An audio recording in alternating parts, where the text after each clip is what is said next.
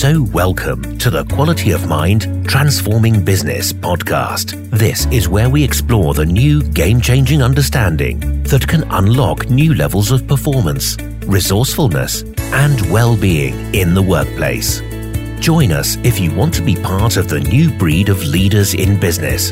Join us if you're fed up with the conventional echo chamber and join us if you want to be part of the new revolution in understanding how the mind works and recognize that we are more than just our psychology and that that can lead to better results. Hello and welcome to Quality of Mind. Uh, now, this episode is actually a recording of uh, another interview I did for a podcast called Business Futures by Datel.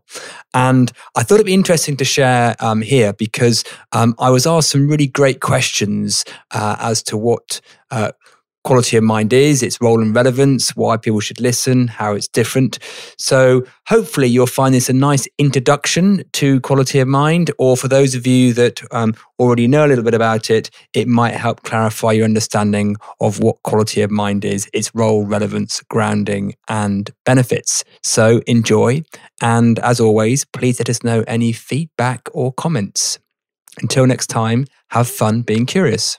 Hi, I'm Emma Pownall, and welcome to Business Futures, the show from Datel where we take an honest and challenging look at the technologies and people that are shaping business.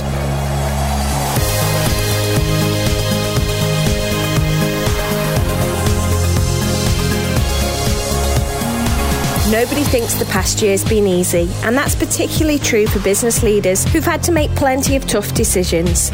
So, you might like the ability to think differently, to handle life's ups and downs with a new perspective. My guest in this episode is Piers Thurston. He's a world class practitioner of quality of mind, an approach to the mind that transcends psychology.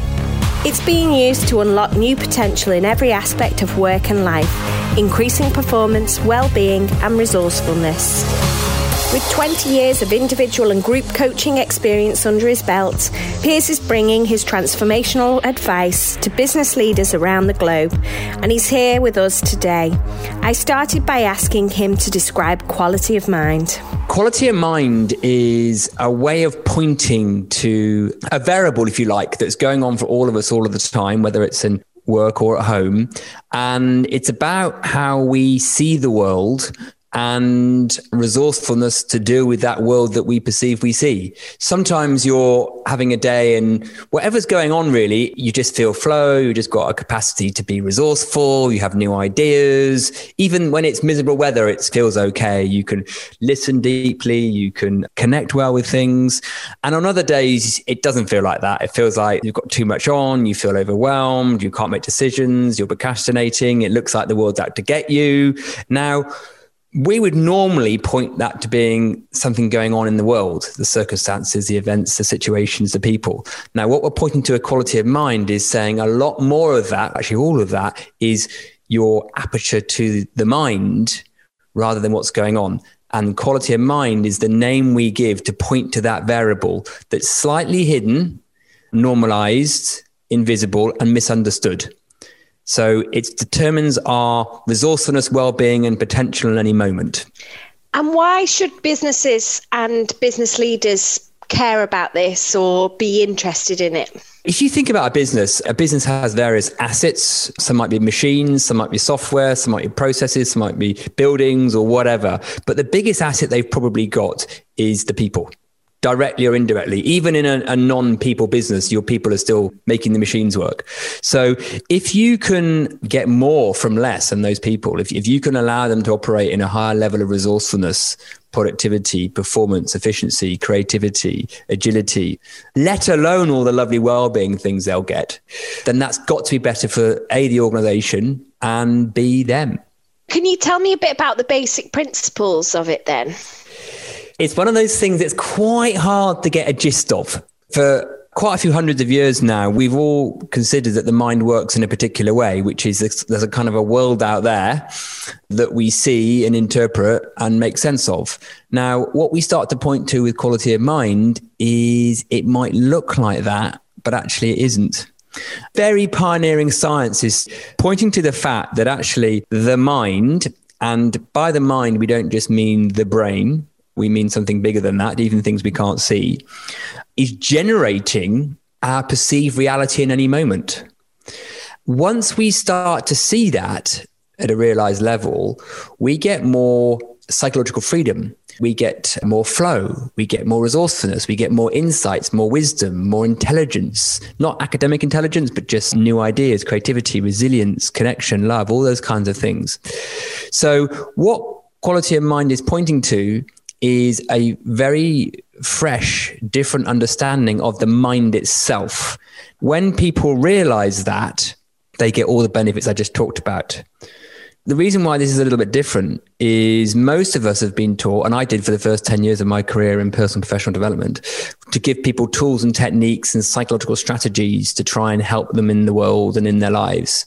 And they kind of work, but what we're talking about quality of mind is we're going what we call upstream to that, having people explore the very nature of thought and consciousness in the mind. Once they see that, there's no application of it. You just see it and things start to look feel easier and better. So you say things start to feel easier and better, and you use the word aperture. What does it mean? So let me give you a couple examples. The first might be just a, minor one. Let's say you can't find your wallet or your car keys, or eh, just for your audience, you're looking at a spreadsheet of numbers and they don't add up and you can't see the error in it. And you're rushing around trying to find the keys or the problem in the column of the numbers or whatever it is. And then you come back 10 minutes later after doing something else, and there it is right in front of you. And to start with, we're like, was that there before? Did someone move it? Has someone changed this? And you realize you just couldn't see it. But then it was there, right in front of you. Let's give another one.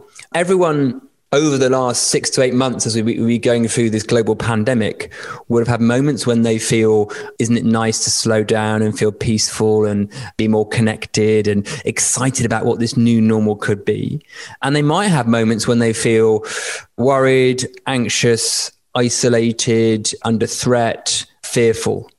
Now, both of those can appear even though the outside circumstances haven't changed at all. It sometimes looks like, oh, it's because I heard on the news that this was going on. But really, nothing's changed. It's just the aperture of how we're seeing it changes. So, how we see other people, how we see the world, the economy, everything changes on how the aperture is. And so does our resourcefulness to deal with it.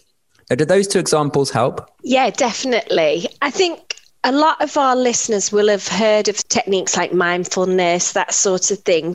Where does that fit into or sit alongside yes. what you specialize in? There's some similarities. So, people who maybe do mindfulness, meditate, do yoga, or even just go for nice walks in the countryside, what their experience is a widening aperture. So that they might feel a bit quieter in the mind, a bit more connected, some new ideas might come through, a bit more rested.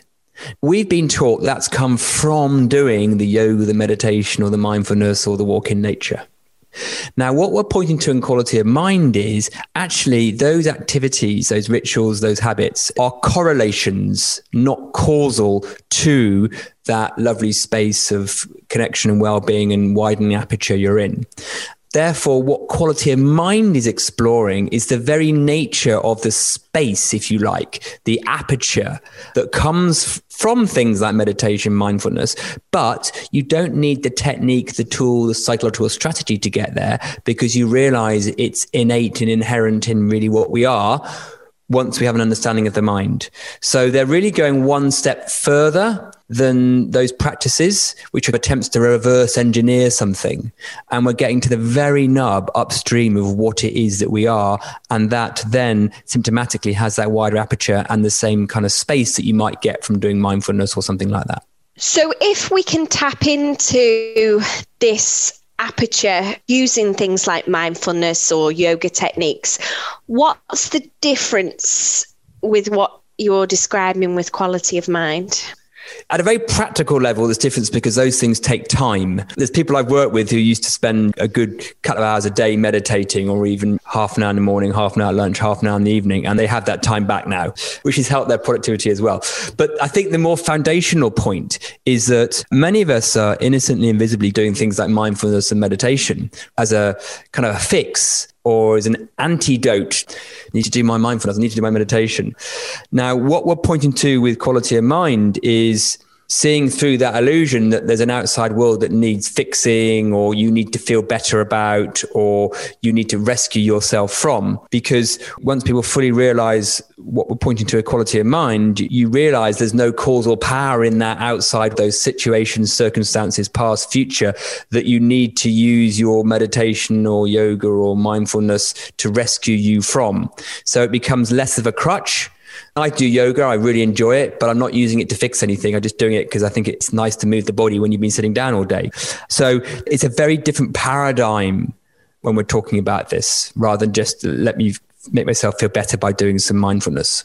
Okay, so if this is something I want to explore further and tap into, what are the steps I need to go through to get there? There's good news and bad news, Emma. Good news, nothing you need to do. Bad news, nothing you can do.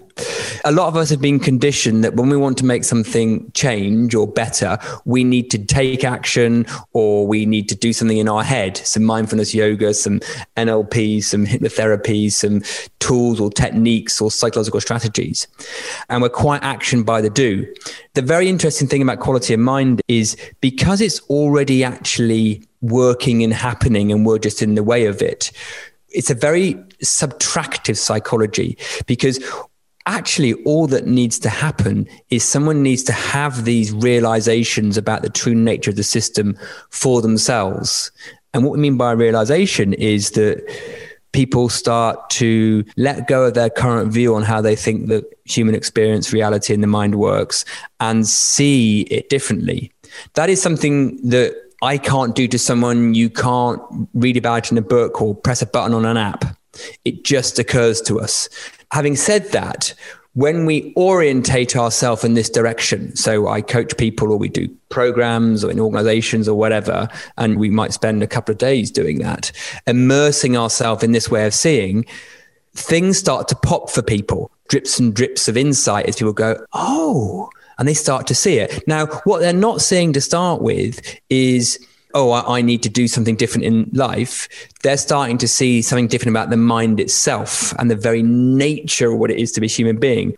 To summarize that, it's what we call a realization based approach.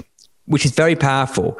The challenge we have is a lot of people want to do something that they're very used to doing something. Give me five top tips or techniques or strategies or after this podcast, what can I go and do? All of those, in a way, are a slight red herring because they're still doing something in the current understanding. Now, if there is something to do or to practice or to play with now as a result of listening to us talking, then what I would suggest is that people start to notice something. And the notice I would ask them to notice is just to see how the mind aperture does vary I gave a couple examples earlier about the keys and, and the pandemic, but it can be you get an email in from someone and it feels a certain way. And then later on, it feels a bit different. Now, was that because the email changed? Probably not. And also start to notice that there's a very helpful indicator about where our aperture is. It's not what we're telling ourselves or what someone else is telling us or what the world's up to. It's what we feel when we're feeling anxious or a little bit alone or a little bit scared, we would think that's to do with something, a circumstance, an event, a past or a future. Now, what we're saying with quality of mind is no, it isn't. That is a sensation giving you an awareness that the aperture is a little contracted and that the way your reality is coming through your system right now, the way your perceived reality is turning up for you is a little off the feeling or the sensation isn't telling you anything to do with the outside world. It's telling you to do with your aperture. So I'll give you a little example of this. A lot of people, for example, in the workplace don't like public speaking. If you said to someone, Oh, next week, can you do a presentation to 100 people? Some people would go, Oh my word. And they would start getting a bit anxious. The heart might start going. They might have lots of thoughts in their head going, Oh, I'm no good at public speaking. It always goes wrong. And they would think that feeling of trepidation or anxiety is coming from public speaking. Now, what we're saying is start to notice it's not coming from there. That feeling is coming from your contracted aperture. And it's super helpful because it's telling you don't buy into all these thoughts and images you're having about this public speaking thing. because your aperture's contracted. Instead, if you just see that as what it is, it works its way through the system, it, it, dissipates off. You then have a more expanded aperture, and you think, okay, it's 100 people to talk to. I'll do some prep, but 100 people is no different to one person. I'm just speaking. So you start to notice that the feeling sensation we're in is actually helpful if we don't buy into it. And then the aperture opens. By the way, two or three year old kids are the best example of that because they don't buy into their feeling state. And guess what happens? Their reality is very dynamic. That's why they keep changing their minds and they come out of tantrums so fast. now, they don't need to notice their feeling state because they're already beautifully close to the innate nature of the system anyway. But because we've had 30, 40 years pointing the other way, we had to do a bit of noticing first. But once we have a realization of this stuff, we don't even need to notice, it just nudges by itself. It's about spotting when your aperture is limited and not allowing that limited aperture to affect what you do as a result of however you're feeling at that moment. Yeah, I'd add a slight nuance to that. It's actually spotting the aperture and then recognizing that's creating everything in your reality right then. And it's not letting it do anything to you. It can't. It's a mirage, it's a dream. Now, it's a very real looking one, admittedly. One of the foundations of quality of mind is we say that reality is real but never true, but it appears real. But the more we go, oh, that's just my aperture in this moment, and if we realize that, there'll be an automatic opening of the aperture. It's like when you wake up in the morning and you might be still in your dream for a bit. The dream feels very real and vivid, and your heart's going if it wasn't a great dream. And then, as soon as the system notices it's a dream, it nudges the system, and your whole new reality appears in front of our eyes. So it really sounds like this has an implication on each element of your life, whether that's business, personal, looking after children. You mentioned two and three year olds there, and that comes with its own life stresses and definite apertures. Have you got any examples you can share on where thinking in a more quality of mind way can help these scenarios? Absolutely. Let me give you a work one to start with. A, a, lot of us go to work and we're trained and conditioned to deal with what's going on. We're a leader, there's be challenges and all this kind of thing going on, and we'll look at them and then we'll try and solve them. And I work with many business leaders who that would be their approach. I've been working with a business leader over the pandemic over last year, and they were in a sector where revenues went tumbling down, not to zero, but to probably half with the other half of the customer base saying we might be following suit soon. and everyone had to work from home as well. A lot of people involved in this business, so there's redundancies to be made. And strangely, the way he said he dealt with it was he had more clarity than he's had over any of the business challenges he's ever faced. And actually is now coming out the other side with a much more optimized, fit for purpose business strategy with the people really in a great space.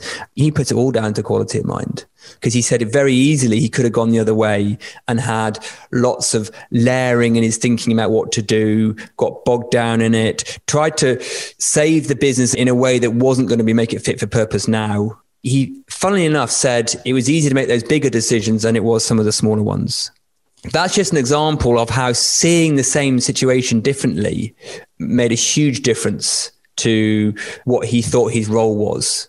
So he didn't burden himself with the role of, I need to try and fix everyone's lives. He's a, a, nurturing person. It wasn't like he was being heartless, but the role wasn't, how do I fix this in the old way? It was just, I need to see this completely differently, renegotiate with my suppliers and, and everything like that, because it's going to be different. And gave himself the freedom to do that. That's probably saved that business, I would say, and made it actually much more fit for purpose now personally or outside of the work, there's lots of examples I could pick on, but one that crosses my mind is earlier this year, I accidentally put my car in a ditch and turned it on its roof. It was very icy and it was on this back road. It was so interesting because people came to try and help me, which was so kind of them. And the, all the people trying to pull me out, out of this thing was spinning on the ice and it looked like the car wasn't going to come out. And then fresh thinking just seemed to occur to people who weren't getting frustrated and upset by it of how to pull the car out of the ditch and how to position it in a certain way with the angles of the ropes and all this kind of stuff. And it was fascinating to see us go from a this is stuck. We're going to have to get a crane in or something to lift the car out. To actually, if you do it in this way, it worked. And it seemed to be that everyone was in a very good quality of mind when doing that. And these are complete strangers. I didn't even know these people. But there was real collaborative, fresh thinking from a bunch of random strangers and a guy from a garage. And it was a, actually quite a lovely experience. and it was about two degrees and no one seemed to notice the cold. There's, there's an added benefit of quality of mind. I was fine. Nothing wrong with me. The car wasn't great. I'm not going to go and do it again, by the way. Because, yeah, um, and the car's out the ditch now. The car has been overhauled and very nice insurance company have fixed it for me. But that wasn't a bad experience at all. It was actually quite a creative one. Interesting that example draws upon creativity because as you were talking about the pandemic example, it felt like that quality of mind the business leader had enabled him to have more creativity in his thinking. Are there other benefits that working in this state can give business leaders? Yeah, so I think there's so many foundational attributes that it will bring. So there's creativity we've talked about. There's agility. So you don't get so fixed on one thing. So you're more adaptable, which is perfect for a modern society. You've got ability to deal with ambiguity. We've come from a way that in business, particularly, you need to know what the future is, plan and make a budget, and then go for it. It's not like that. You have to deal with lots and lots of unknowns. And that's one of the things that's been driving people mad in the pandemic is wanting to know when's it going to finish and all this kind of stuff. If you embrace sort of the unknown and ambiguity, it's fine. You'll also find real benefits in presence and connection. And this is very key for leaders, or actually, if you work with customers, it's the ability to be with someone and them feel that you really understand and got them and are there for them particularly nowadays with so many devices and all this kind of stuff distracting ourselves, we're not present very often. If you look at surveys that organizations do, one of the biggest things that they feed back is they don't feel heard and recognized and listened to. So there's a real skill for a manager and a leader to actually be present, hold a space for someone just to talk and feel recognized and validated as a human being. The other benefit of that connection is you hear behind their words so you're able to tune in on a wavelength, a resonance that helps you understand where they're at, even if they can't articulate it. And you can say something and they'll just go, Yeah, that's right. And after the meeting with them, they just feel like you got them, which is gold dust, really, especially when we're doing more remote working. So there's things around sort of presence, listening, connection, uh, which helps teamwork, customers, being able to see new perspectives, not being welded to something, you'll probably find inspiration goes up. A lot of people want to change habits. And at the beginning of a year, people like to go, oh, I'm going to have five new habits this year. I'm going to run more and I'm going to eat less processed meat. We all have some, don't we? And we can either do that through willpower and discipline, like I'm going to do that and I'm going to use carrot and stick to motivate myself to do it. Or we can just feel inspired. And when we feel inspired, it's like sailing. It's there's a kind of, I'm just going to go for a run now.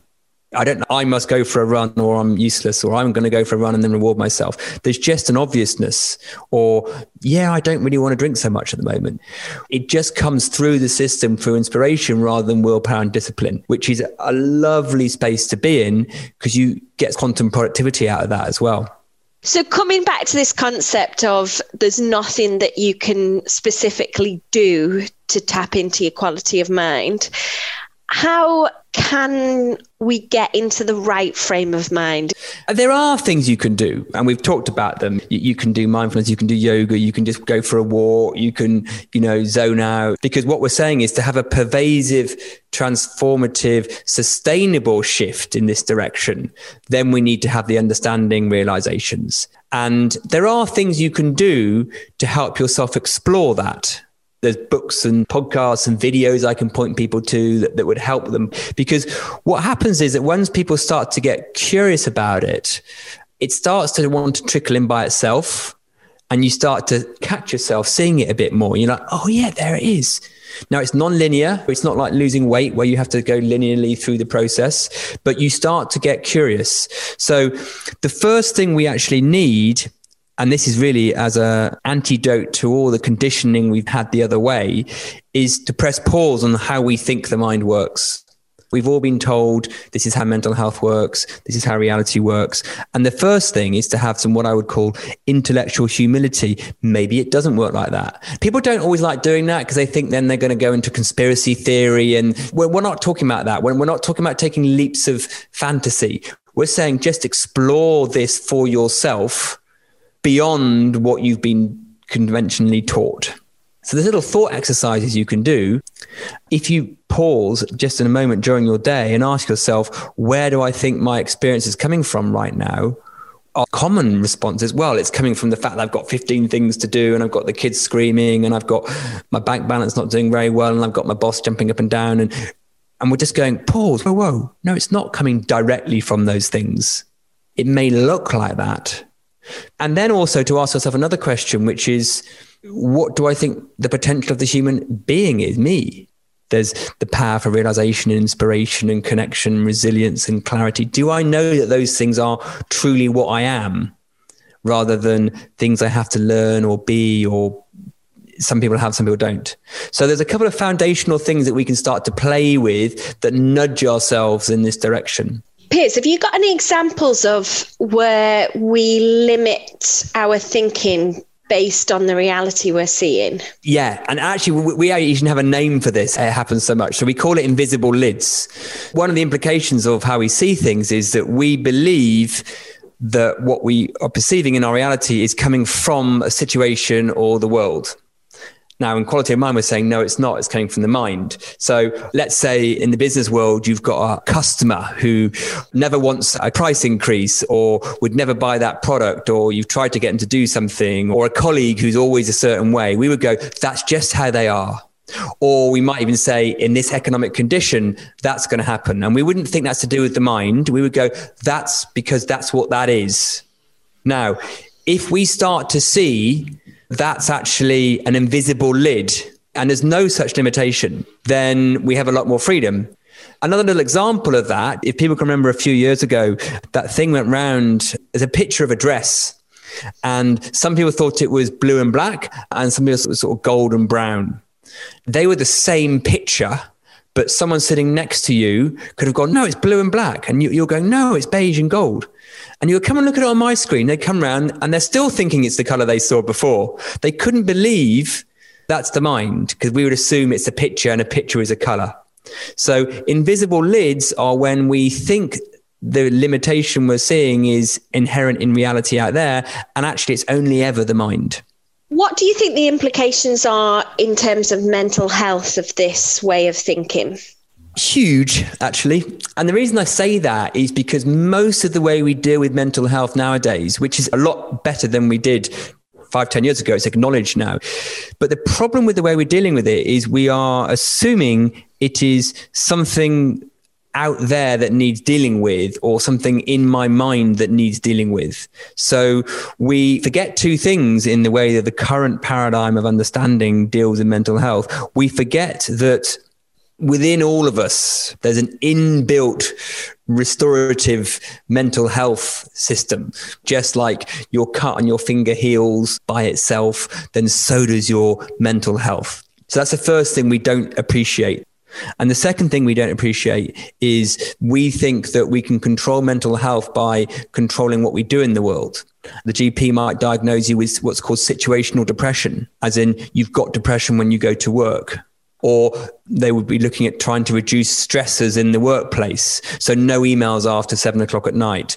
And that is saying that the stress comes from an event or a situation, which it doesn't. There's no causal power on the outside. Whereas it's great that we've got more focus on mental health at the moment my preference would be that we understood the mind differently and then dealt with it because we'd find it so much easier. Because actually, a lot of the things that people are being told to do with their mental health at the moment are a bit hit and miss. And some are actually making it even worse because people are putting more psychological focus and effort on it, which just gets in the way of the inbuilt system that I mentioned before. Okay, so if this has piqued the interest of our listeners, where can they find out more? We'll put some uh, links in the show notes, but I think if people have resonated with something or got curious, they want to know more, then there's some great books and podcasts that we can point to. There's the qualityofmind.co.uk podcast where we've got a whole series of episodes. Some go deep into understanding, some look more at the implications in different areas of workplace like leadership, decision making, productivity, those kind of things. There's also some really interesting pioneering scientists, a guy called Donald Hoffman, who are pointing in this way. The number one thing I'd recommend to anyone is to get curious, but to get curious to see fresh in what you don't know.